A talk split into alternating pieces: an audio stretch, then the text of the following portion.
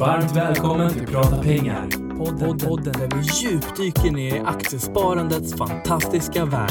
Här kommer giganten, Unga Aktiesparares VD Filip Scholtze och legenden, investeraren Niklas Andersson.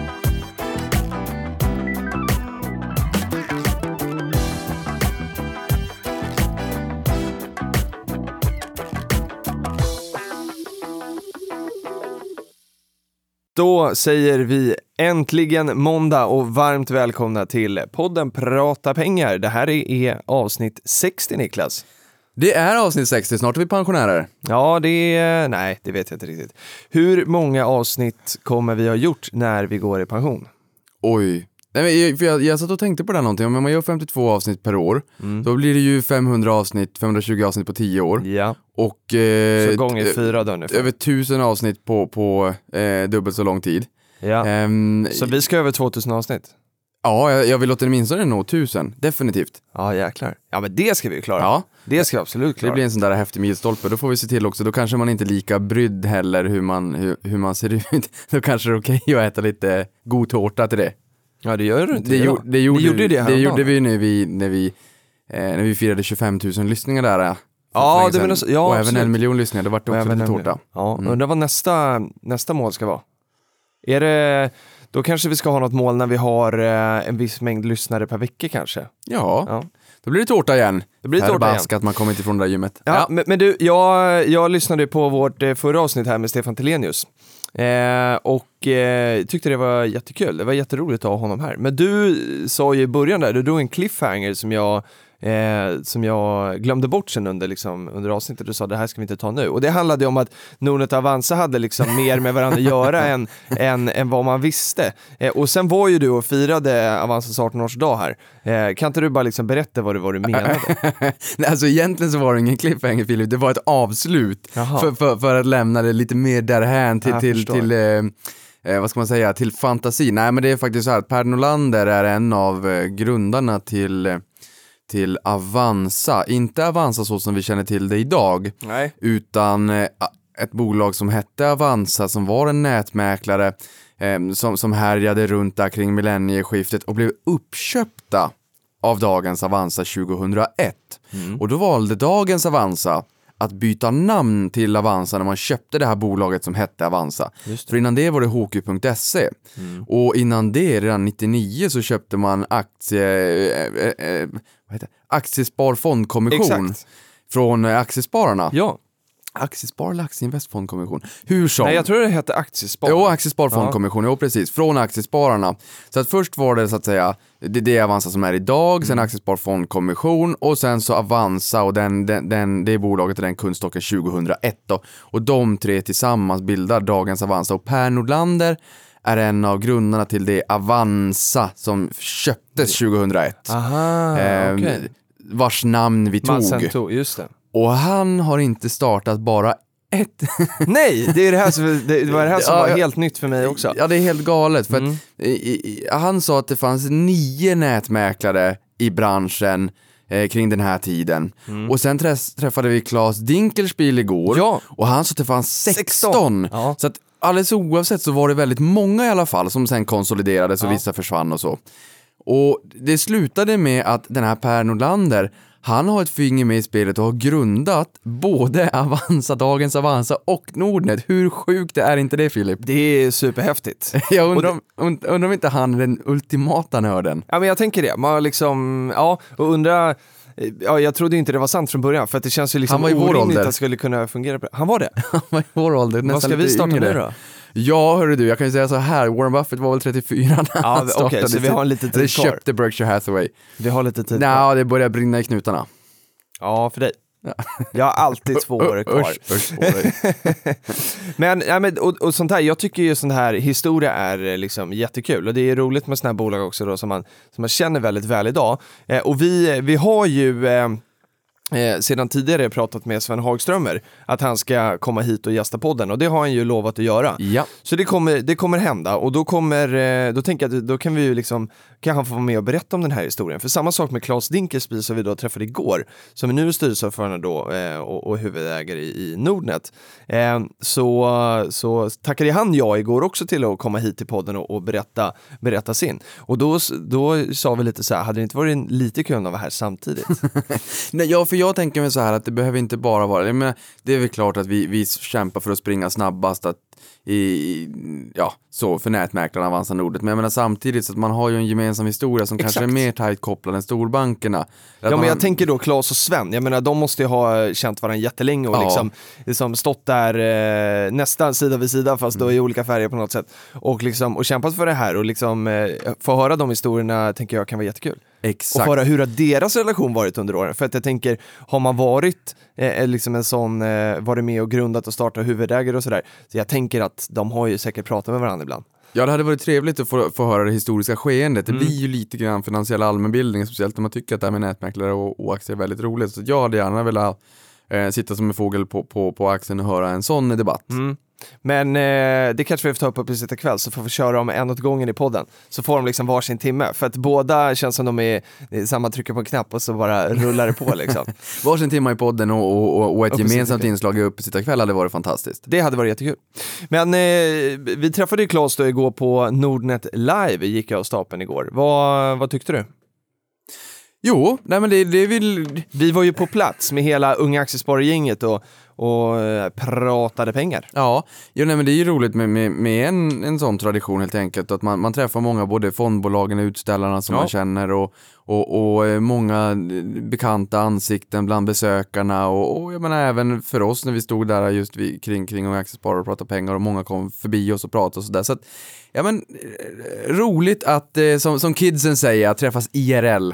Ja, verkligen. Och, det, och vi måste bara liksom skicka med det tillbaka, för det var jättemånga av er lyssnare som kom fram och pratade med oss eh, och sa att det är så kul att få se er på riktigt. Och vi sa ju så här, ja men det är så kul att få se er på riktigt också.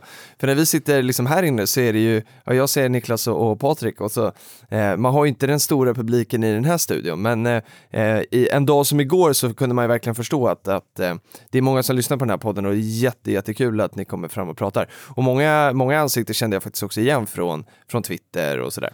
Ja, och det var väl så, visst det var jättemycket människor där på plats, men samtidigt så är det ju bara en bråkdel av de människorna som, som lyssnar på podden och det, det får en någonstans... Jag tror det var en tiondel på Nordnet Live Mm. av vad vi har lyssnat i veckan. Och, och det är ju helt makalöst Det är sjukt när man sätter det i relation så. Ja, men, men sen är det vi sådär också, det var ju många som kom fram och tackade oss och tyckte att det var bra och ville ta lite fotografier med oss och sådär. Men, och, och det tycker vi är jätteroligt att få den, den feedbacken och liksom den uppskattningen. Men, men jag tror någonstans att vi nästan tycker att det här är roligt, eller vi tycker nästan att det är mer speciellt när folk kommer fram till oss än vad de tycker att det är speciellt att komma fram till oss. Ja, ja, Ja men på något sätt, för, för, för det, man, man blir ju verkligt ödmjukt tacksam över att folk tar sig den tiden att komma fram och säga att de uppskattar det vi gör. Mm. Då har man ju någonstans förpassat Jante. Ja, det har man jag. verkligen. Ja, det har man. Så Jantelagens vänner får, får se sig om efter någonting annat. Ja, det får de göra. Nej, men och det är väldigt kul sådär. Man får alltid bra, bra input och vi ställde ju mycket frågor, så här, vilka gäster vill man ska komma och eh, vad gör vi bra och vad gör vi mindre bra, vad vill man ha mer av och vad vill man ha mindre av. Så att all den inputen är, är verkligen jätte, jättebra. Men vi, vi hann ju inte se så mycket av liksom själva scenprogrammet, men det var ju ganska spännande gäster på plats. Det var, jag hade ju, eh, Petter var ju där bland annat och jag tycker det är kul, det har ju varit samma på Avanza Forum, eh, när det har gått av stapeln att man plockar in sådana här profiler som ju inte har den direkta börskopplingen. Eh, och det tycker jag är väldigt roligt. Ja, för det kan ju också någonstans få kanske människor som inte heller är lika inkörda i det här att kanske följa med, eh, antingen gå själv och titta för att man blir lite nyfiken eller följa med någon vän eller bekant som är lite mera inne i det här med sparande och vill gå ändå så att säga, men att det kommer lite intressanta gäster eller lite udda gäster. Ja, precis. Inte udda i den bemärkelsen att det är fel, utan udda som gör att, ja men, det här är inte liksom, det är inte vad man hade kunnat förvänta sig och då, därför blir det lite mer spännande kanske. Mm, jag tror det. Eh, som gör att, ja men det här kan nog, ja men man har liksom ingen koll på hur, eh, på, på deras relation och koppling till ekonomi. Ungefär Nej. som att eh, det är inte jättemånga som vet att eh, Robert Gustafsson ska tydligen Nej. vara en aktiehaj. Ja men lite sådana där grejer. Jag tycker att det vore jättekul att få hit någon sån Robert Gustafsson Petter då om, om han är aktieintresserad. Jag ska, jag ska kolla på, på hans eh, gästinspel på Nordnet Live här idag eh, och se liksom hur, hur snacket gick. Men jag tänker att han har ju säkert lite aktienerv. Eh, och eh, Morgan Alling har jag också hört. Eh, Su- Sunes nya pappa. Han, han ska också vara intresserad av aktier, har jag hört någonstans. Så det vore kul att få in den typen av profiler. Ja. Och hör ni på det här så hör av er till oss. Så, så, eller om ni är någon annan sån här oväntad aktieperson så hör gärna av er till pratapengar.ungaaktiesparare.se och säg att ni vill komma hit och snacka. Eh, en fråga som jag fick eh, flera gånger igår på, på Nordnet Live var om den här Spiltan-resan till eh, Berkshire Hathaways stämma. Ni kommer ihåg att eh, vi har ju fått ett litet stipendium, eller resestipendium från Solos minnesfond och eh, Investment AB Spiltan. Eh, och eh, då kunde man ansöka senast 31 januari. Eh, och sen så lovade jag att vi skulle gå ut med det här i förra veckan tror jag. Eh, men sen eh, åkte jag ju på lite halsfluss och sådär. Så att jag och, och Tove då satt och tog ut eh, eh, eh, vi, alltså, jag tror vi hade 160 ansökningar och sådär. Otroligt alltså. Och vi har tagit ut eh, eh, 20-30 stycken nu. Och så kommer Per Börjesson hit eh, nu eh, nästa vecka, eller den här veckan nu när ni lyssnar på det här. Och så ska vi ta ut eh, då en handfull vinnare som får åka med. Eh, jag tänker att Per Börjesson måste ju få vara med och, eh, och ta det beslutet. Så att det, det kommer komma. Alldeles, alldeles, alldeles snart så kommer ni få veta vilka som eh, får åka på den här resan. Och vi kommer höra av oss till, till er som får åka. Eh, du och jag Niklas, nu har ju du varit där och det stör mig lite grann för då har inte du liksom samma iger att få åka dit. Men, men eh, vi kommer ju inte åka med nu på den här resan men det hade ju varit jäkligt kul att åka nästa år. Ja, jo men visst är det klart att jag hade det. Eh, och, och jag menar det är ju, jag var där 2015 när de hade 50-årsjubileum med den tanken att man vill ju gärna eh, uppleva det där innan de här två herrarna går ur tiden och förhoppningsvis får de leva under många år framöver. Men, men om, man vet, vet ju aldrig. aldrig. Man vet ju aldrig vad som, vad som händer och sker i livet. Nej. Eh, Och det var en, en fantastisk upplevelse och som jag sagt tidigare, de hade stenkoll på scenen. De, de visste verkligen vad de gjorde. Eh, Och emellanåt så drack de väldigt mycket cola och käkade mycket eh, candy. Det var väldigt Eh, mycket produktplacering. Mm. Alltså ja, Seas Candy sådär, men det är, det är okej med produktplacering när man liksom äger bolagen på något sätt. Liksom, Sen har de gjort någon reklamfilm med en massa kändisar som var verkligen studentikos. De är ju galna de där två herrarna.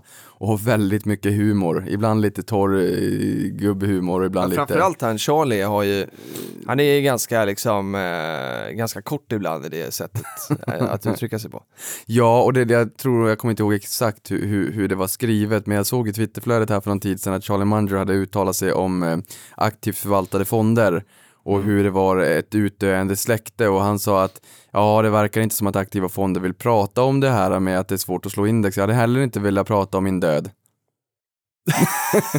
det, det, det, det är liksom eh, Charlie Munger i ett nötskal. Det är ju verkligen en syrlig kommentar. Ja det måste man verkligen säga alltså. Men det känns som att det är såna här one-liners som kommer liksom. Ja, han är ju verkligen eh, the man of one-liners, kan Ja. man ju säga. Det ska vi säga. Eh, ska vi ta dagens första fråga? Ja. Det kommer från Viktor Jakobsson. Eh, och det här, den här frågan eh, är, har kommit innan vi hade Alexander här. Eh, för han eh, skriver så här, Viktor, att han vill att vi ska prata lite om rapporter och bokslut och hur man kan tänka och vad man ska kolla på mer specifikt. Eh, och så säger han då att han har själv försökt läsa några rapporter men tycker då att det är lite som ryska. Och det bästa hade varit om vi gjorde något konkret exempel och liksom eh, visar vad det är vi tittar på. Eh, och det har vi ju gjort, Alexander var ju här, men jag tänkte ändå att vi skulle recapa den här frågan lite grann för att nu är det ju rapportsäsong och det bara väljer ju in ehm, eh, rapporter från våra börsnoterade bolag. Och då tänkte jag så här Niklas, hur tittar du på, liksom, eller hur följer du med i det flödet? För nu vet vi från Alexander hur vi ska titta igenom en resultaträkning, balansräkning, kassaflöde eventuellt. Men nu när de här rapporterna trillar in, hur håller du reda på, på liksom flödet och vad tittar du på specifikt? Gör du den här liksom hemläxan precis som Alex gjorde? Ja, nu är, nu är det ju så här till att börja med att klockan är 08.20 på, på morgonen här den 16, visst är det 16 idag? Eh, 17. Det är 17. Det är den 17 februari och det innebär att för fem minuter sedan så kom Swedish Match med bokslut. oh! Eh, och det är till och med så att man då, eh, nu ska vi se vad som står här. Den ordinarie utdelningen föreslås bli 8 kronor och 50 öre per aktie istället för 8 kronor då förra året. Eh, att jämföra med förväntade 8,61 kronor. Så det var ju konsensus om man slår ihop alla förväntningar var lite, lite, lite, lite högre. Eh, och där kan man väl säga att anledningen till varför jag säger det här är att Swedish Match var det sista bolaget att rapportera bokslut i OMXS30. Jaha, okej. Och OMXS30 som jag varit in på många gånger är ju ett index. Ja. Det är de 30 mest omsatta aktierna på Stockholmsbörsen. Och i OMXS30, Ska vi bara säga också en gång till, så här, för jag, jag tycker det är väldigt vanligt att man missuppfattar att mest omsatta, det är de största bolagen, de som säljer mest, störst omsättning. Men det är det ju inte, utan det är de som handlas mest. Ja. Omsättning i aktierna. Exakt. Det är exakt, det är inte de största bolagen. Däremot Sen blir det väl nästan det ändå va? det brukar kunna vara så att de bolagen som, det, det, det finns en viss ganska tight korrelation Ja. där att de bolagen som tenderar att handlas mest, alltså omsättas mest, också brukar vara de största bolagen. Men om man ska dra, dra en hård linje och vara krass så är det alltså de mest omsatta, inte de största bolagen. Just det. Och nu kom då Swedish Match med rapport här för fem minuter sedan och rapporterade bokslutet och det intressanta är då som sagt då att de var sist ut helt enkelt. Och i OMXS30 så är det 29 bolag. Och det beror på att Atlas Copco har både A och B-aktien. Eh, Ja, är båda med i? ja, i Aha, OMXS30. okej. Så att 30 mest omsatta aktierna, 29 bolag. Då tänker jag verkligen samma Atlas Copco för att eh, vi har ju pratat om det förut det här om man ska köpa när ett eh, bolag har två olika aktier och om man ska köpa A eller B-aktien då.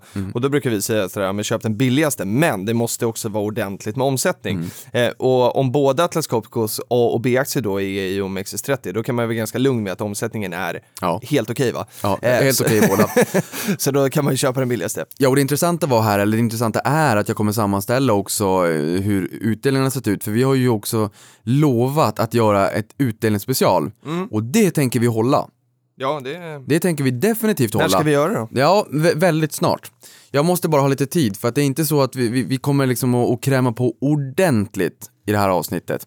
Jag kommer grotta ner mig ordentligt i Factset-databasen och hitta väldigt mycket siffror för att göra en, en, en härlig rapportering. Det är inte bakom någon paywall som, som stortidningarna använder utan vi vill liksom ge ut den här gottaste informationen till våra lyssnare. Just Så att, och det har vi sagt tidigare, vi vill ha utdelningstillväxt och vi vill ha förväntad vinsttillväxt i år och nästa år och hur, vilka bolag som förväntas höja mest nästa år, likväl som vilka som höjde mest i år och hur stor andel av vinsten man betalar ut och om det kanske är utdelning eller utdelningstillväxt man ska fokusera på. Ja, men, och Dividend Aristocrats och Dividend Kings kan vi komma in på. Ett, och liksom, göra ett, ett fullmatat utdelningsavsnitt och det ligger ju bra i tiden nu när det är väldigt många bolag som har rapporterat sina bokslut. Tänker det, och vi har ju också fått in den här frågan från, eh, från, men- från Johan. men- men innan ja, det- Nej, men, ja, men jag ska inte, det, Okej. är, det är ingen fråga vi ska besvara, utan vi ska, Okej. ska kunna besvara hans fråga Ja. i det här avsnittet. För han säger så här, när, när ni analyserar ett företag och tittar på deras utdelning, vad kollar ni på då för att jämföra ökning, minskning i utdelning? Totala summan utdelan, utdelad utdelning per aktie, direktavkastning eller något annat. Och den här är ju liksom, det får väl bli ramverket då för ett sånt avsnitt. Ja, Vad man ska kunna svara på. Absolut.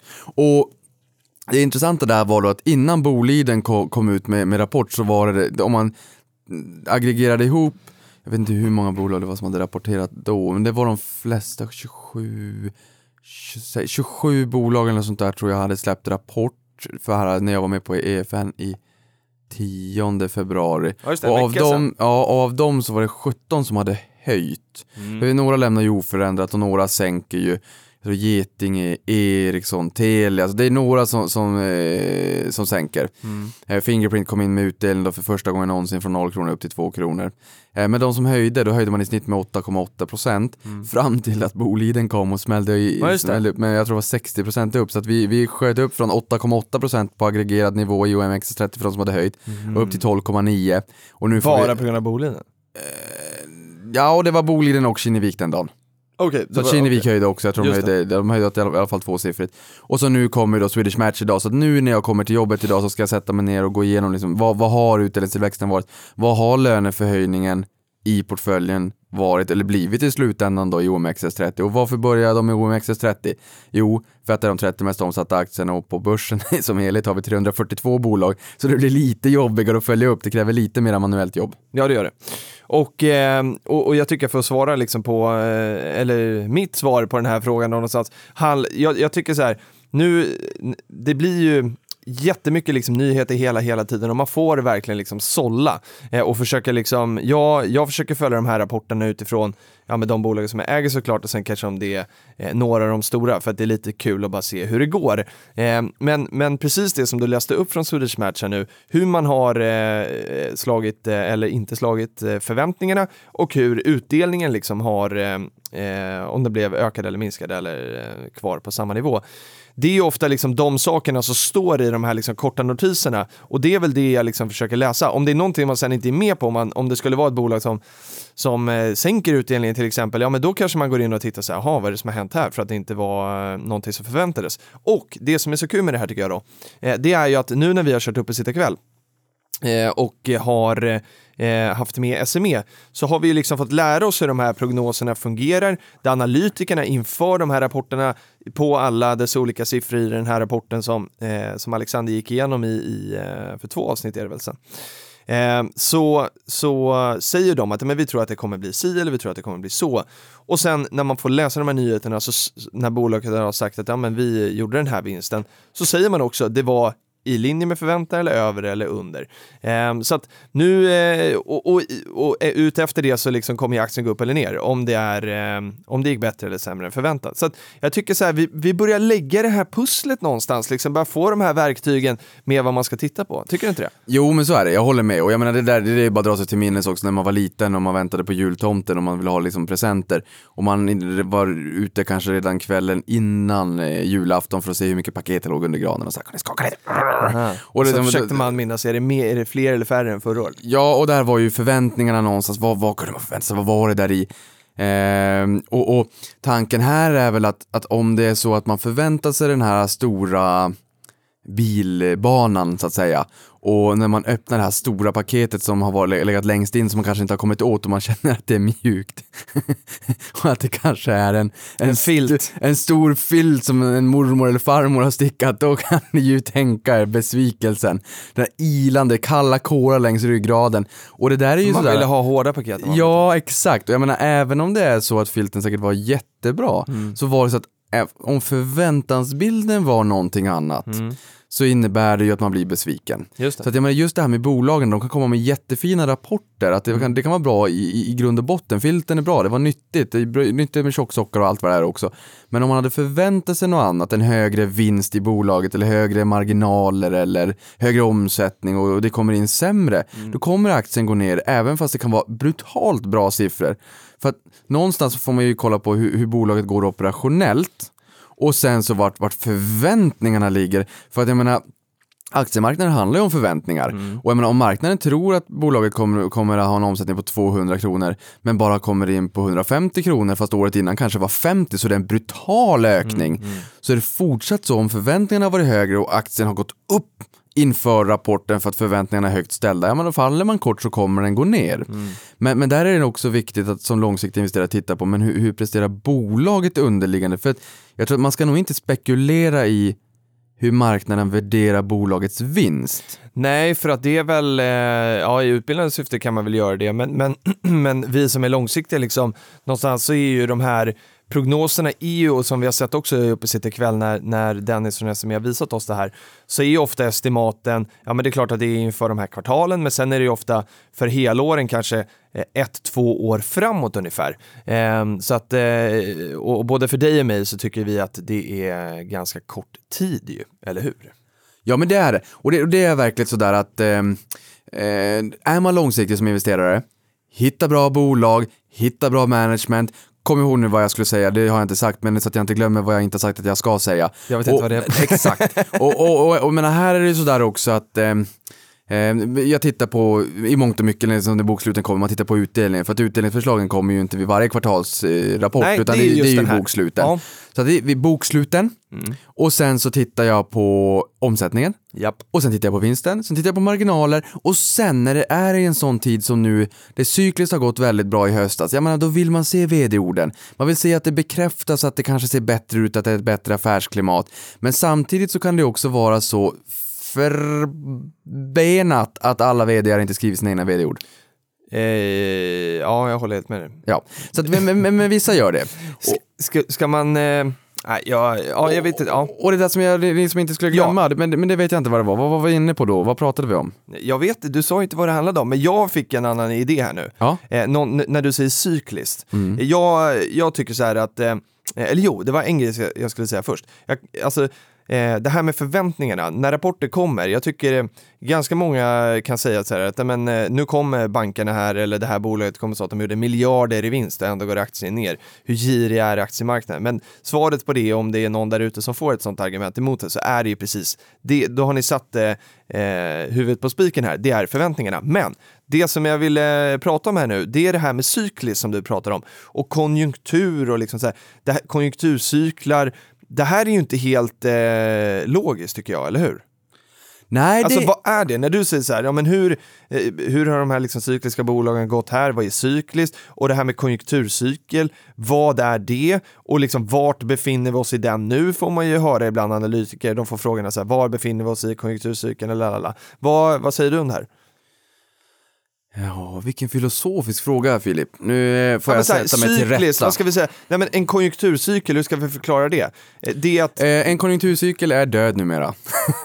Okej, är där. Men om vi tittar historiskt, det du och jag fick lära oss i skolan, det är att man ska liksom gå igenom eh, både en hög och en låg konjunktur. Ja, men när man säger någon mellankonjunktur, att vi befinner oss där och det börjar bli lite hetare, vi börjar få en högre efterfrågan i ekonomin, eh, vi, vi kanske får fina löneförhöjningar, det går bra i ekonomin, vi... Är det här också räntorna går upp då? Ja, inte än. Nej, och då det kommer får vi få lite högre löner och vi konsumerar lite mer och vi känner oss lite rika och bostadspriserna går upp och aktiemarknaden går upp. För där blir det ju så att säga eh, det, det, det som driver känslan för dig och mig när det kommer till hushållens förmögenheter är ju bostadsmarknad och aktiemarknad. Eh, och, och aktiemarknad och bostadsmarknad ska upp, vi känner oss lite förmögna, vi handlar lite mera, vi konsumerar, eh, efterfrågan stiger, bolagen får sälja mer, det innebär att de kommer måste, de slår i kapacitetsutnyttjande, de, kapacitetsutnyttjandet slår i taket om det man producerar saker och ting, man måste investera i nya maskiner för att kunna möta den här efterfrågan där ute i ekonomin och vad innebär det? Jo, man investerar då i nya maskiner, då blir det en efterfrågan på dem också, underleverantörer får sälja in maskiner och hit och dit. Och, men inte nog med det, allting är inte aut- automatiserat, man behöver mera personal och då anställer man fler människor, fler människor får, kommer in i sysselsättning som också kommer konsumera, det konsumeras mer och mer. Det blir som en positiv spiral, och upp, upp, upp, upp, upp, upp, upp. Och till slut så, så blir det så här att det blir väldigt hett, ekonomin går jättestarkt och man köper bil och man köper bostad och man köper en Canada Goose-jacka för, för 5, 6, 7, 8 tusen om, det hade varit för tio, om det hade varit för 10 år sedan. Ja. Och, man, och man köper Canada Goose som är på väg in till börsen också och man köper en till bil och man köper en fritidsfastighet och man, och man, man, man går ut på dyra middagar och, och ah, livet känns som att det leker lite grann. Och, och, och man, hyrorna går upp och allt går åt rätt håll och ingenting kan sänka det här och inga moln på himlen och allt vad det då är. Och, och då kan det bli lite lätt så att det blir en eufori i ekonomin och att eh, ekonomin går lite grann på högvarv och, och då Riksbanken har ju till uppgift att, att stabilisera det eh, finansiella systemet också, den finansiella stabiliteten. Och, eh, där har... Ingve som var här, är det, han, det här är som är liksom, han sitter som med marionettdockor liksom och bara styr det här och nu, nu mår vi bra i ekonomin och nej, nu måste vi balansera ner det här liksom. Är- Är det så liksom? Det, Ja, ja, ja men tänk så här liksom att ta med ditt eh, lilla barn på en 2, 3, 4 år och spring två kilometer om barn orkar det, jag vet inte, det är knappt som man orkar det själv. 200 Jo, jo, meter. jo, jo, Säg 200 ja, men meter. 200 meter. Så barnen blir, eller gör så här, åk till barnen till Legoland eller någonting och så, de kommer vara rätt trötta i slutet på dagen för att det är väldigt mycket intryck. som vi efter Nordnet Live igår. som vi efter prata pengar. Det- ja, om man blir lite trött. Det kan vara så här lågkonjunktur, det händer inte så mycket, de är sega, de är lite griniga, de somnar. Och sen kan du testa ge barnet en och en halv liter Coca-Cola och en stor godispåse, så här, all you can eat buffet med godis. Då kommer blir- sockerkicken. Ja men de blir som Duracell-kaniner, de blir som hispiga små, jag vet inte vad. Ja. Och det kan vara högkonjunktur. Just Och när de har varit på Legoland är de jättetrötta, det är lågkonjunktur. och Riksbanken någonstans med föräldern, den vill ju liksom att, men hur ska jag på något sätt kunna stabilisera det här så att slagen mellan när de är på sina lägsta nivåer och jättetrötta nästan håller på att somna när det egentligen är så att de måste vara vakna för att vi gör någonting viktigt. Eh, och, och hur kan jag se till att de inte blir så här hispiga och bara springer runt överallt när jag sitter med mina barn på ett viktigt möte och måste ha tagit med dem på något, typ sådär. Hur ska jag kunna jämna ut svängningarna? Och det kan man då göra med, med penningpolitiken. Ja. Nu har den varit ultralätt så man har fått gå in med kvantitativa lättnader också vid Oj, sidan, nu kommer vi in på svåra grejer. ja, vid sidan av penningpolitiken att bara höja och sänka Ränta. reporäntan. Ja. Så börjar man intervenera i marknaden och köpa obligationer och hit. Men det kan vi förklara i ett annat avsnitt. det kan men, vi men, men, men man liksom De har olika verktyg i alla fall. man, man tar dit, man- från att bara ha en liten verktygslåda eller bara lite verktyg i bältet så att säga, som en hantverkare kanske har, Mm. så kommer man med en helt, två stora lådor med verktyg och liksom den, den tunga arsenalen. Just det. Men i alla fall, man försöker liksom jämna ut det där någonstans och Mm. börjar det gå väldigt snabbt och börjar bli så här hyper så, då, då höjer man räntan lite grann. Man skruvar upp motståndet på löpandet lite grann. För det är så att, och samma sak löpande där också, springer du som en kanon och tycker att det där är ingen konst, du måste ju höja. Kommer jag, som när jag ringde dig häromdagen så sa du, och det var ganska sent, så sa du nu ska jag gå ner på gymmet. Så om jag, och så hade du liksom stått där på löpande med, med motstånd 10, så hade Ja. jag kommit dit och så här, nej det här går lite för lä- lätt Niklas, jag ska trycka upp den här till 20. Ja. Samma sak händer då när de höjer räntan och så blir mitt bolån blir då dyrare. Ja. Så att jag får liksom mindre kvar att spendera och Ja, ja, precis. Mindre kvar att spendera. Det, Mindre till bolånet blir dyrare, det, det, bolånet blir dyrare, det blir vad heter det nu, mer pengar till räntekostnader. Eh, bolagen investerar kanske inte lika mycket. Eh, det- aktiemarknaden faller för att det finns ett nuvärde av, av pengar och jag menar, pengar om tio år där, där, där den riskfria räntan rusar jättemycket om man höjer räntan väldigt mycket. Det, men det, det, pengar om tio år blir inte värt lika mycket. Nej. Pengar om tio år idag är nästan värt lika mycket som pengar idag när vi har ett nollränteklimat. För det finns inget tidsvärde på Mm. Nej, pengar. nej. Men börjar man höja räntan, då, eh, då går det väldigt fort. Då ska aktier ner. Ehm, så att, så att det, där, men det är ett bra exempel just det här med, med löpandet. För att är det så att du höjer jättemycket, det vill säga höjer räntan, Mm. åtstramande penningpolitik för att jag har, haft, jag har druckit mig tre Red Bull och har, har blivit helt hyper. Eh, till slut blir det så jobbigt så vet du vad jag gör då? Nej. Då hoppar jag av löpandet, Mm. för det finns två stycken sådana här, ja men någonting som man kan stag som man kan stå Ja, på och, så här, och sen hoppa på bandet Ja, igen. det. Det, och hoppar jag av där, det går Ja. nästan att jämföra med en depression. Ja, okej. Då, är det inte bara att det blir en lågkonjunktur, för det blir en Nej. lågkonjunktur och, och folk blir av med jobbet, konsumtionen minskar, företagen håller inne på investeringarna, man vågar inte riktigt tro på framtiden, man vet inte om man får behålla sitt jobb och sådär. Mm. Eh, då blir det lite sådär, det blir lite lågkonjunktur, kanske recession, Mm. men, men, men är det riktigt, riktigt illa som i slutet på 20-talet, då kan det bli en depression och då hoppar jag alltså av bandet och då kanske jag står en minut och väntar liksom så att Vad står det still? Ja, jag orkar inte. Nej. Jag står still och väntar och då kommer Riksbanken in och då kommer du in och säger okej, jag sänker från 20 ner till 15. och då kan man tycka, ja, då kan jag hoppa på igen kanske. Och är det så att jag är riktigt trött och sur och grinig, då kanske du sänker ner den där till 5 och Ja, då det. hoppar jag på. Och då är vi på väg mot en ny högkonjunktur igen. Just det. Vilken lång utläggning. Ja men det, här, det är det här man vill liksom höra och får... Eh, eh, De ja, ekonomiska det- hjulen. Ja, de ekonomiska hjulen, för det är ju, det blir väldigt mycket begrepp och det är så här, ja, men, och cykliskt då, det var ju det vi skulle liksom komma Ja, in på. där vi kom in. Vad är då ett cykliskt bolag i det här? Ja men ett cykliskt bolag är ett bolag vars vinst tenderar att svänga väldigt mycket med cykeln, den ekonomiska cykeln. Så Om det- om det- högkonjunktur, hög vinst och lågkonjunktur, låg vinst. Oftast ja. Ja. Eh, eller i princip ja. Eh, Och är det då de här bilarna du pratar om att, att BMW har, de säljer mycket bilar när det är där uppe och sen är lågkonjunktur eh, inte lika många. Ja, fast det finns ändå bättre exempel. Råvarubolag exempelvis. För jag menar, om vi börjar i andra änden, de bolagen som inte är så, så eh, exponerade mot eh, Ja men toapapper då, eh, cyklikalitet. Ja men toapapper är så här, det köper jag ju lika mycket när det är högkonjunktur som lågkonjunktur kanske. Jag kan köpa lite finare toapapper när det är högkonjunktur då. Ja, nej men det är sådär som, som folk brukar skämta om, vapen och toapapper och lite snusk och sånt där. Det går ju alltid bra liksom så här. Ska, ja, men alltså folk som inte är inne i gamet, som inte är inne i branschen, så att säga, Ja, då okej, hör man ju ja. ofta det där. Så, men det där går ju alltid. Jo, det kanske det gör. Vapen är så här, ja, det är väl kanske inte så roligt. Ja men mat, Eh, Ica Axfood. Mat, exakt. Vi tvättar det där. Vi, vi liksom Ja. tvättar bort det vi inte känner oss bekväma att prata med i den här kontexten. Och sen säger vi mat. Alla behöver liksom mat. Ja, Hela tiden. Så att, och jag menar, Filip, du vet ju liksom som när du ringde till mig, det är ju lite jobbigt där när man måste gå på gymmet också. Samtidigt så, så vill man ju det för att det finns ett ekonomiskt incitament att inte låta det skena, liksom att man äter Ja. upp sig för mycket. Skengraviditet har vi pratat om Ja, mycket. ja, för då måste man ju byta ut garderoben och det blir ju dyrt. Det dyrt. Så det finns ett ekonomiskt incitament att hålla sig inom ramarna och liksom hålla vikten Mm. och fitness och allt det så här in, inom givna ramar. Mm. Och maten, jag tänker ju inte fördubbla min matkasse från en månad till en annan. Nej. Det innebär att vinsten allt som oftast är ganska stabil. Mm. Det kan ju vara så att man, eh, att man handlar lika mycket mat men att, att det blir jättehård konkurrens mellan matbolagen så att de måste sänka sina marginaler och sänka priserna. Men det tror jag inte. Vi har lite grann en oligopolmarknad. Mm. Ja. Och en Och oligopolmarknad... bara parentes, vill man läsa om den så hoppas jag att man är medlem i Unga Aktiesparare, Mm. för då har man fått Stock Magazine här i veckan, eller förra veckan då, som handlade om just dagligvaruhandeln. Fortsätt. Ja, ja, men där kan man säga, monopol, då är det liksom, det är ju en aktör kanske som har eh, ensamrätt på någonting, eller det är ju det som har ensamrätt på någonting. Och det hade ju Telia förr i tiden, Telia Kampen heter det nu, Telia Sonera förr i tiden. Televerket. Och Televerket dessförinnan. Och de hade ju hela kopparnätet i, i, i Sverige.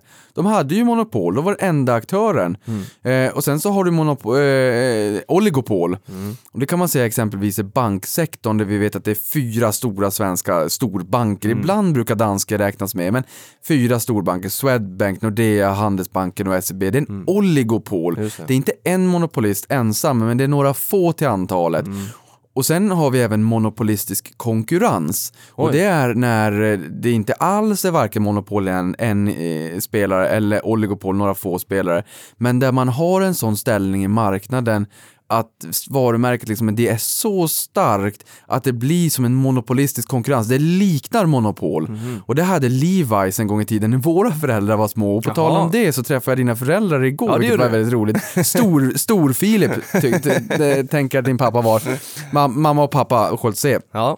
Nej, så att eh, monopolistisk konkurrens kan man, vara, kan man liksom hitta på också så att säga. Just det. Och, och i- innan vi liksom eh, tappar med, med vart vi ens började i det här. Det här var rolig utsvävning alltså. Ja, det- ja, Ja. så. Men, men, men exakt, vart tusan var vi? Jag vet inte, ja men vi pratar cyk cykliska Jo, jo, jo, jo. Ja. cyklar, exakt. Och, och eh, ta då råvaror exempelvis. Mm. Koppar, det brukar man säga, det är en, en eh, ledande indikator på global konjunktur för sin spridda industriella Oj, fint användning. Ja men det är det, och det här är verkligen ett, det här är citat, jag har några sådana här riktigt vackra citat under mina år i branschen som vissa aktörer har, har myntat, som har liksom har satt, som har tatuerats in i min hjärna. och, och även SEB har en gång sagt, att Sverige är ett derivat på global konjunktur och investeringsdriven efterfrågan. Har ingenting med det här som vi pratar om just nu att göra, men det är en sån tatuering som jag bara ville lyfta fram när, när du, du sa sådär, just för att vi är en liten öppen exportberoende nation. just men just kopparn, ledande indikator för sin spridda industriella användning. Och vad menar vi med det egentligen? Den är Jo, en fingervisare. den är en fingervisare om vart kon- eh, konjunkturen är på väg. För säg att vi befinner oss i lågkonjunktur, det är jättejobbigt, alla tycker att det är tråkigt, man vill inte shoppa någonting, man har tagit en massa lån när, när det var högkonjunktur och det var guld och gröna skogar är och bara så här, happy days. Nu är det lite, det är ja dessutom det är högre räntor, eh, bålskålen togs bort alldeles för sent där på natten, man har baksmälla, man måste beta ner sina lån, eh, det, det blir dyrare att åka ut och resa, man kanske inte får mycket, lika mycket löneförhöjning, det, det, det är, allting är skräp. Ja. Och, och, och, och där vill man, men just då kopparn, då, då är den en ledande indikator just för att den används i så stor utsträckning över hela världen. Det är kopparnät, det är det. järnvägar, när man liksom över järnvägarna, när, tågen ska gå och det är i all form av, av ehm, eh, vad heter det? Ja, kablage och Ja, allting så är det ju koppar, det leder är ju, leder ju eh, ström. Ja. Och det- i alla komponenter vi köper oavsett om det är iPhone 8 Men koppar- som jag längtar till eller Ja, din, det. din nya saftblandare eller en Sodastream hemma. Vilken De är förvisso noterade. Gick bra för dem på 80-talet, nu vet jag inte hur det går men de har ju fått en, en, en, en uppsving igen. Men om det går bra eller inte, Är de det, det, det, det vet jag inte. Jo. Men, men, men, men här då så att säga, När det- kopparpriset går upp så vet man att nu är det på gång. Kopparn används i allt. Ja. Alltså det spelar ingen roll Filip om det är din gräsklippare från Husqvarna eller din, eh, din ugn från Electrolux eller din bil från BMW Mm. eller, eller, eller, eller din telefon från eh, Huawei. Mm. Det är koppar i banne mig allt. Och det innebär, det som jag sa här nyligen, liksom det börjar bli högkonjunktur, börjar konsumtionen börjar öka, man köper massa, det märks Mm.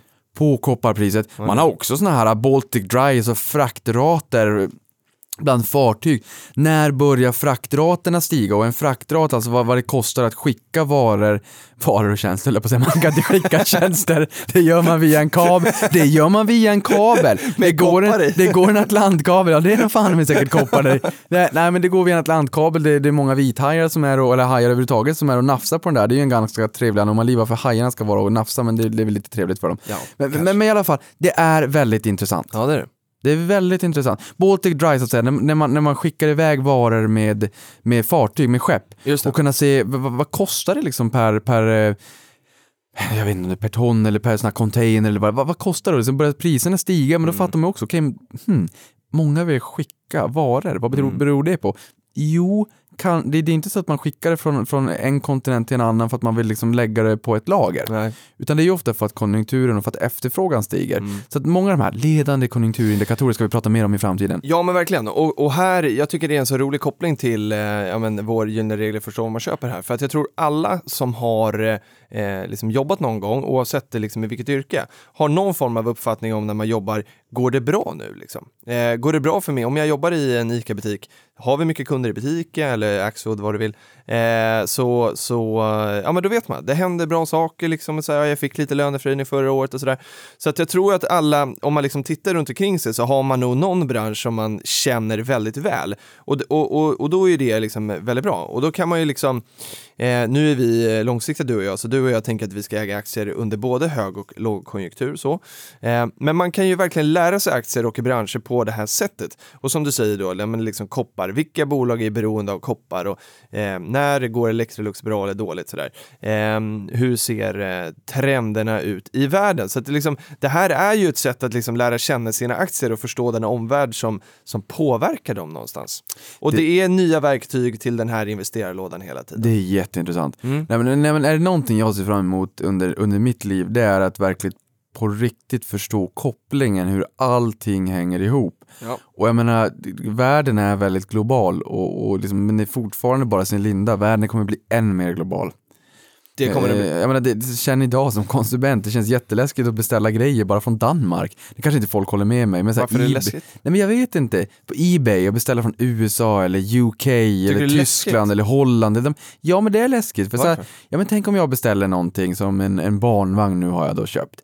Tänk om jag beställer den, Vad, vad, vad, vad kostar den? den kostade, men det var något sånt här. Blev det man- 200 spänn sådär? Begagnat på Blocket? Nej men det var, man skulle ha någon sån här åkpåse också det skulle vara såklart i original för att den skulle Ja, passa med designen och ja, 12 000. Oj, shit. Och jag hittade en sån där eh, Bagaboo som jag tyckte, det var häftigt, den, den, den fastnade för, för. Men sen så kände vi att, nej, den var lite grann av en lastbil kändes det som när, vi, när vi körde den sen. Och då pratade jag med någon på en butik och hon sa att nej, den där kostar, du får betala ganska mycket bara för varumärket. Och Emma Ljunga finns det ju också. Vi fastnade för Emma Ljunga i slutändan. Men först var det Bagaboo, vi var helt insnöade på det. Och Bagaboon kostade 13 000 och Emma Ljunga kostade då 11 000 i det fallet, men sen tog vi tillbehör och sådär. Det var 2000 i mellanskillnad och då sa den här kvinnan, för jag tyck- hon var raljerade lite grann, hon bara nej, du betalar för varumärke. Mm. De, har liksom, de har inte varit karga vintrar som här uppe i, i, i. Sverige och än mer i Norrbotten där vi också ska befinna oss lite grann. Och hon vurmade mera för Emma Ljunga.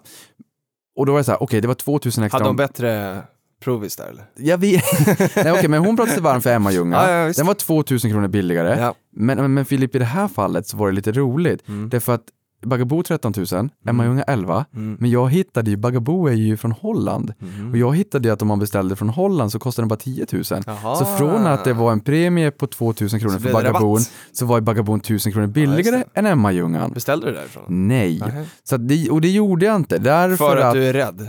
Nej, nej, eller ja delvis, men först så var det för att vi tyckte i slutändan att nej men Bagabon den var inte riktigt vad vi ville ha, utan då nej. körde vi någon X, X för de som är insatta det här, NXT90 Oj. på, på, på Emma Ljungan. Med, med, med, med svart, med, med brunt läder, det är så Mm. fint ut. Då måste jag ha någon Twitterbolag, m- mobilhållare. Och då kommer folk tycka att, att jag är knäpp för att jag ska umgås med min dotter, det ska jag göra Ja, det såklart. ska du göra. Ja, det ska jag. Mm. Men, men, men, men eh, nej Filip, eh, jag Men kände det- så här när man beställer från Holland, Ja. eh, det skulle ta tre dagar till Sverige. Mm. Och oftast, jag hade någon kompis en gång i tiden som beställde telefoner när det begav sig från Hongkong, som var mycket bättre pris än Sverige. Mm. Var det Det tog- Patrik? Nej, det var här på bordet för länge, länge. Ja, just det, Patrik. Jag. Nej, men och det tog så här tre dagar till Stockholm. Sen tog det fem dagar från, från liksom den, när den kom in nej, till Sverige. Mm. Jag tror det var Malmö de kom till. Sen tog det fem dagar, det tog nästan dubbelt så lång tid när på telefonen hade anlänt till Sverige och hem till honom. Så från Hongkong via Paris gick det dubbelt så snabbt som via när den kom in till Sverige och hem till hans brevlåda. Men jag tänker så här, tänk om någonting skulle hända med den här äh, barnvagnen, det är ändå lite pengar. Hur funkar det med, med, Ja, med, med med, retur, returer och ja. garanti? Och, ska jag då skicka iväg den där? Kanske inte de står för porto, ska den ner till Holland? Det gör mig lite sådär orolig. Jag känner mig nästan lite bakåtsträvare nu. Jag förstår. Men, men hur känner du? Nej, men eh, jag handlar inte så mycket. Men, Ja, men tänk nej, om du köper ett, ett Playstation eh, f- Ja. VR-headset Mm. från UK och sen kommer en tegelsten i ett kuvert. Ja, det hade inte varit så kul. Ja, Nej, men jag kan hålla med dig. Ja, men jag kan hålla med dig. Jag skulle nog, eh, om jag skulle så beställa på det sättet så, eh, så ska det nog vara bra mycket billigare. Sen, sen är det också med frakter och hit och dit. Mm. Och det här var gratis frakt från Holland Ja, ska tilläggas. det, okej. Ja. Vi kommer bli sågade av vissa av våra lyssnare nu för Ja, att de tycker att vi är lika säkert. bakåtsträvande. Men, Ja, men jag känner mig lite gammal. Ja, lite rädd för att beställa, så jag vet inte Ja, riktigt. men jag, jag är väl så här, eh, ja jag vet inte, jag handlar ju en del i butik faktiskt. Så att liksom jag, och, och ofta liksom spontant. Ofta om någon kompis säger till mig så här att eh, vill du hänga med mig och shoppa? Och så säger jag absolut, jag kan vara sällskap. Så slutar det alltid med att det är jag som handlar och inte min kompis. eh, så liksom Så jag, du är inte en av de här d- men dåliga jag- konsumenterna inom citationstecken, att du går in i butiken och tittar på varan och sen Nej. går på nätet och beställer? Nej, nej faktiskt inte så Nej. mycket. Men, eh, men det är ju väldigt många som gör på det viset och eh, det får man väl göra om Det man är en vill. utmaning i branschen. Ja, det är verkligen en utmaning. Men apropå barnvagn, eh, så, så, och du träffade mina föräldrar, så eh, hittade jag, eh, eller de visade mig ett kvitto på min barnvagn Mm. när jag var liten. Eh, och, då, och den kostade typ så här 2-3 tusen någonting. Och då sa de att... Mm. Du är och då, gammal, det var mycket då. Ja, nej, men ja, det är det jag vill komma till. För att då, då gick jag in och jag tror att det är på Riksbanken man kan räkna Ja, ut det, så räknade jag ut penningvärdet. Och det var typ 5000 kronor Ja. idag. Och då, och då sa mamma och pappa då att så här, ja, för det, för det här var en jättefin vagn. Liksom, tyckte Ja. de och de tyckte den var, eh, ja men det, den var eh, kanske eh, dyrare än vad, vad de hade tänkt sig. Men jag var ju första barn och de ville ha en vagn och de kunde nog återanvända den eller sälja den sen så. Eh, men, och så sa jag okej, för att jag tror idag kostar vagnar liksom 10-15 tusen och då blir man ju, så här, vad har hänt där? Ja men det är extra gadgets och features och nu när du föddes, det är ju hundra men- år sedan du föddes, nu för tiden så jobbar ju båda föräldrarna, det gjorde de nog när du föddes också, men Jo. eh, både lönerna har ökat, Men lönerna har ju inte ökat liksom, i, i så mycket tänker jag, från då fem, säg tre gånger. Nej, för, för, för, för, idag. det där var ju, de där eh, siffrorna som du nämnde nu, 5000 kronor, det, är ju, det så var ju inflationsjusterat. Ja, Så exakt. att det där är ju liksom jämfört med dagens penningvärde, så Exakt. det är ju verkligen en, en två till tredubbling, det är det ju. Men jag tänker med mycket sådana här extra tillbehör och lullull och... Ja, jag vet du inte, behövde ju ingen eh, iPhone-hållare då. Nej, nej, och jag tänker betalningsviljan kommer nog alltid vara hög när det kommer till barn, speciellt första, första barnet och Ja. även djur, Jo. eh, alltså husdjur då. Jo. Men, men det, är, det är intressant, Ja, för det, det är där intressant. reflekterar man ju inte över till, sin, i, till vardagen. Eh, liksom hur, hur mycket saker och ting ökar i pris. Jag har en sån där bok hemma, ett uppslagsverk där man kan titta ägg från typ 1700-talet. Mm. Så hur mycket ägg kostade, hur mycket hö kostade, hur mycket boende kostade, hur mycket man la på mat och sådär. Mm. Ehm, just för att kunna få en, liksom en, en reflektion och, och relatera till det. Vad kostade saker, vad kostade det att leva förut och vad la, hur mycket pengar la om på varje grej? För idag brukar vi säga att man lägger kanske 30% på, på hushållet, alltså på bostaden. Mm.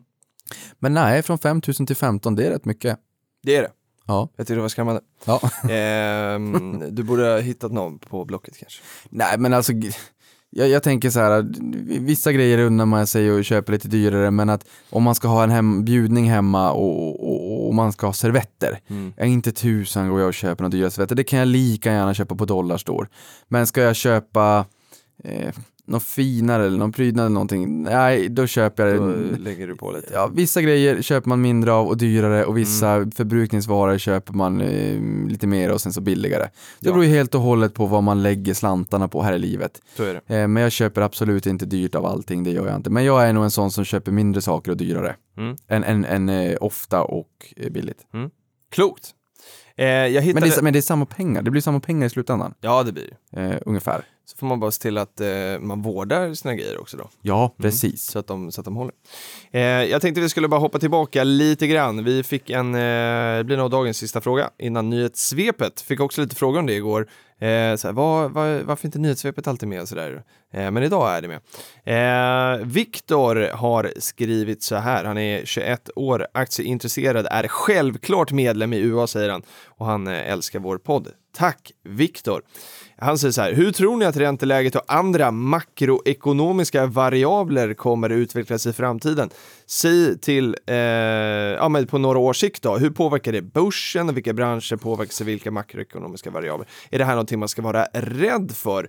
Eh, tänker att det pratas en del om minusräntor och att vi går mot högre räntor och så vidare. Och då tänkte jag så här, eh, vi, kan, vi kan ju bara stanna till här lite kort och eh, i och med att vi pratar om det här med konjunkturcykler och sådär.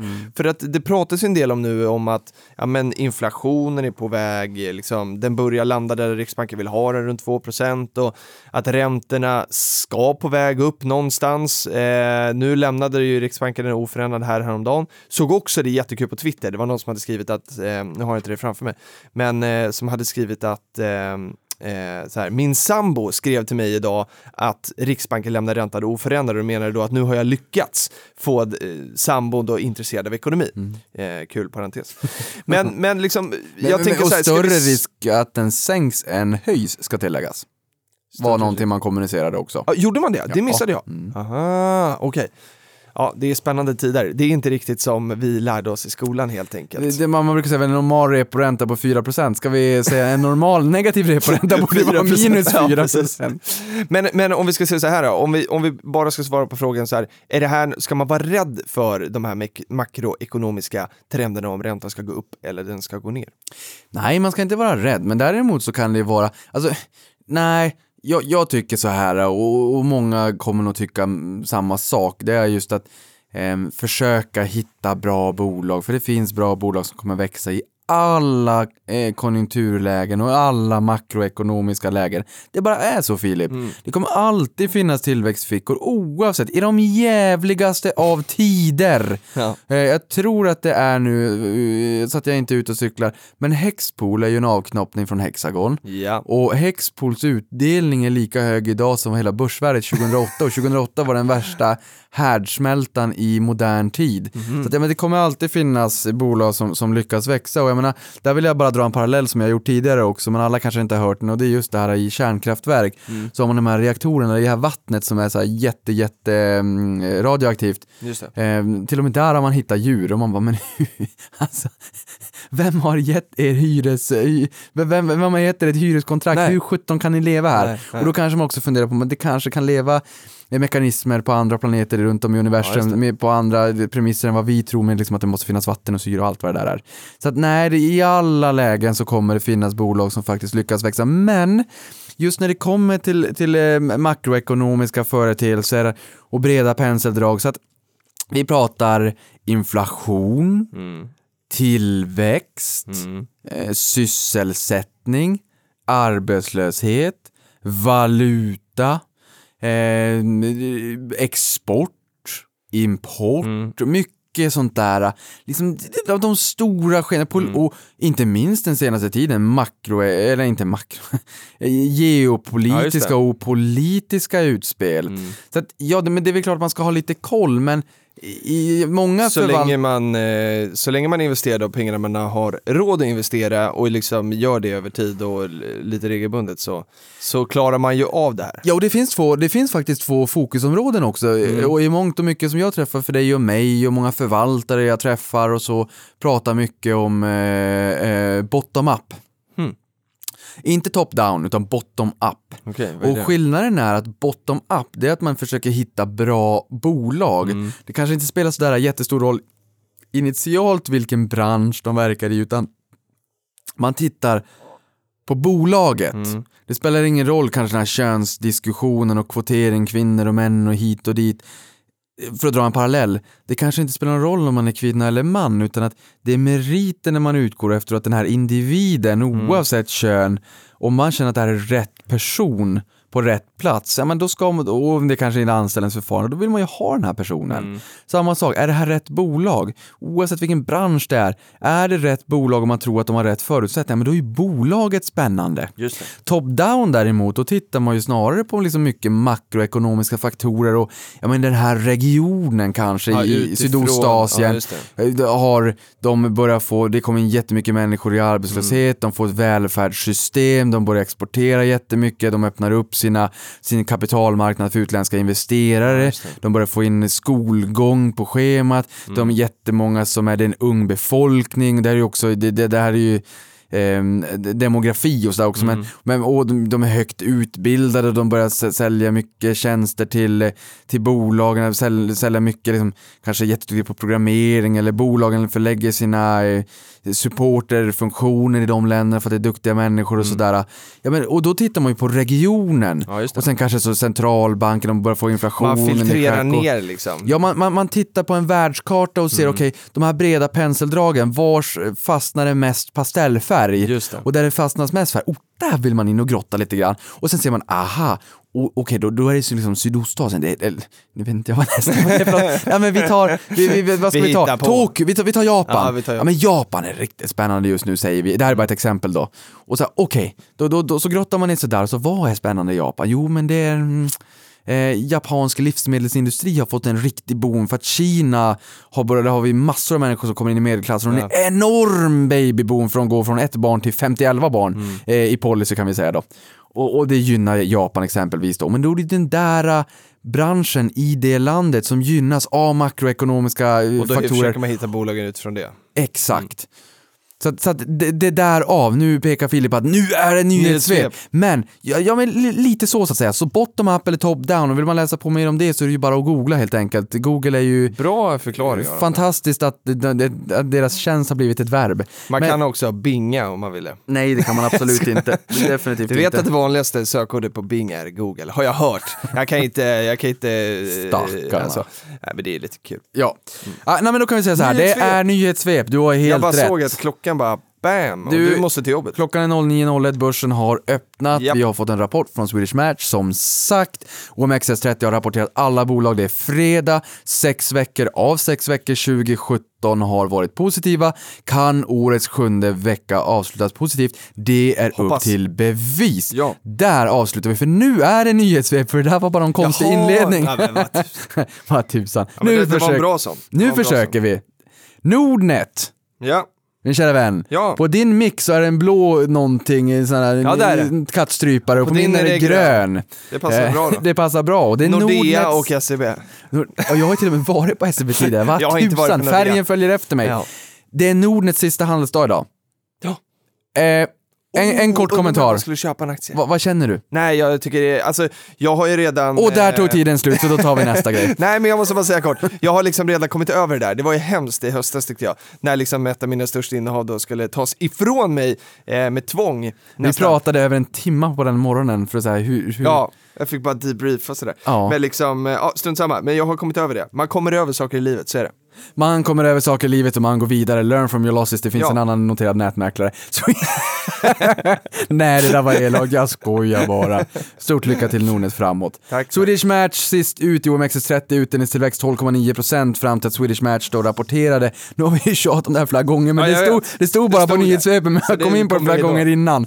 Nåväl, Ja. jag ska sammanfatta idag vad, vad, vad utdelningstillväxten, löneförhöjningen i portföljen vart i slutändan och nu, nu när alla i alla fall det indexet har rapporterat. Då kan du twittra det på hashtag prata pengar. Si, si, si, si. Snapchat sänker värderingsintervallet för sin IPO. Och för de som inte har varit med oss tidigare och inte vet vad IPO är, Initial Public Offering eller börsintroduktion, Börsnotering. börsnotering, när ett börsbolag föds. Och du och jag Filip har varit på börsen när bolaget har fötts. Jajamän. Och vi kanske någon gång kan vara där och filma igen och visa på hur ser det ut när ett bolag föds, när man är på börsens BB.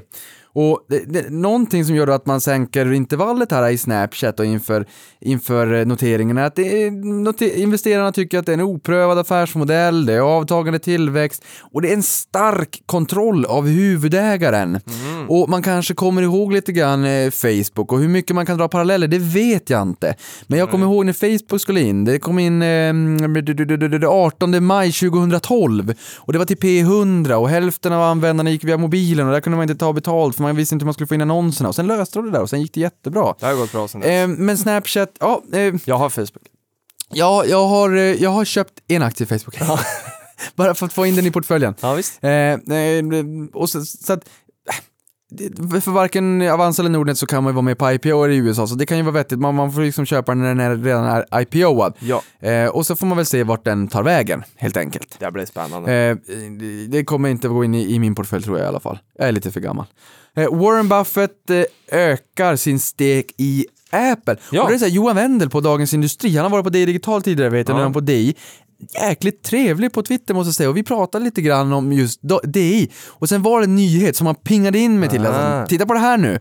För att vi pratade just om, om Warren Buffett, han hade gått in i, i Apple, för att jag la ut en bild där jag tyckte att oh, det var en rätt bra timing. Mm.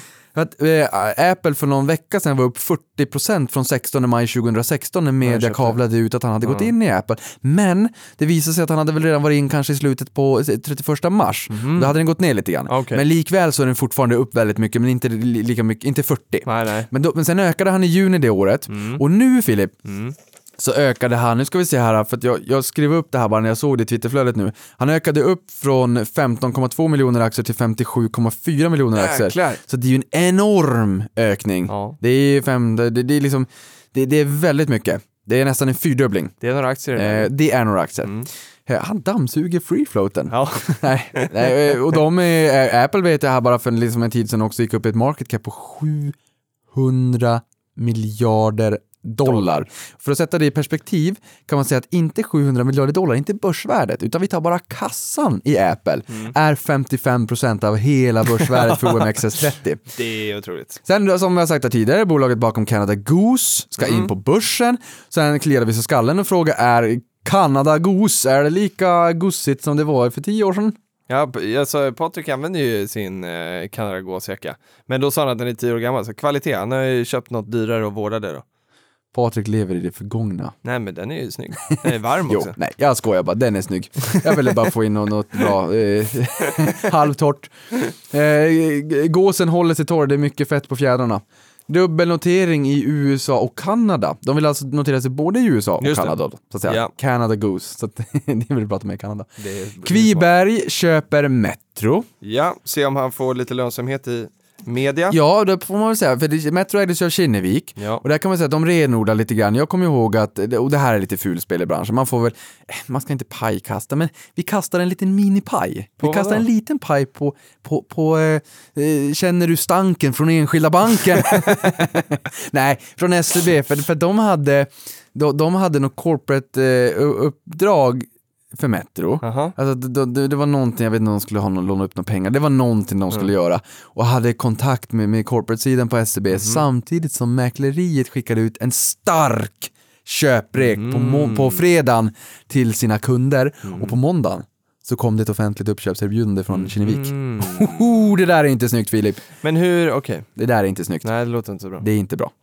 Nej. Eh, det är inte det enda, det förekommer alltid sånt i branschen. Det var något fulspel och bedrägeri även på Carnegie här för någon som inte är kvar längre på Carnegie. Eh, det är synd när människor eh, försöker tjäna pengar på, på ett eh, informationsövertag eller insiderinformation och oavsett vilken bransch vi pratar om så kommer det alltid finnas mäns- människor som går över Eh, gränsen. Ja, det är ju, eh, så får man ju hoppas att det kanske inte är med uppsåt liksom sådär. Men, Det var definitivt med uppsåt i Carnegie. I SEB vet jag inte, det var bara Nej. lite halv shady fulspel. Men i alla fall, Ja. Mm. Kviberg köper då Metro, eh, Kinnevik renodlar lite grann. Min Ja. fråga är hur länge håller de i Qliro? Ingen aning. Men det Nej. är så liten del så det, man ser det knappt. Jo men det är ju en liten del som har gått väldigt dåligt under ja. väldigt lång tid. Och även om det är en liten del Filip, Mm. så kanske det ändå kräver en, gans- för mycket De kanske inte hittar någon köpare. Ja, det kanske kräver för mycket fokus från, bol, från Ja, Kinnevik det kan i, det förhållande till vad det faktiskt ger. Att de här stödhjulen vill man ju ta bort, man vill ju att bolag ska kunna gå på egna ben. Ja. Jag vet inte, Det vi får kan väl vara se. så. Det kan vara så. Han stod, Kviberg här stod på, Ja, alltså vad heter dela det nu, ut. delade ut eh, Östermalmstorg, där på eller? Östermalmstorg på morgonen och folk lägger på ögonbrynen. Eh, Sen såg jag bara lite intressant att man skrev om, eh, det här blir jättelångt, men, men att man skrev om Pepsi också. Mm. För att många jämför Pepsi och Coca-Cola, men vi har ju sagt tidigare att Pepsi är ju bara 50% läsk och eh, 50% snacks, Snacks. faktiskt. Och när man är utomlands så ser man de här Frito-Lay-chipsen och sådär, som jag tycker kanske känns i alla fall lite inferiöra, men det kanske de inte är.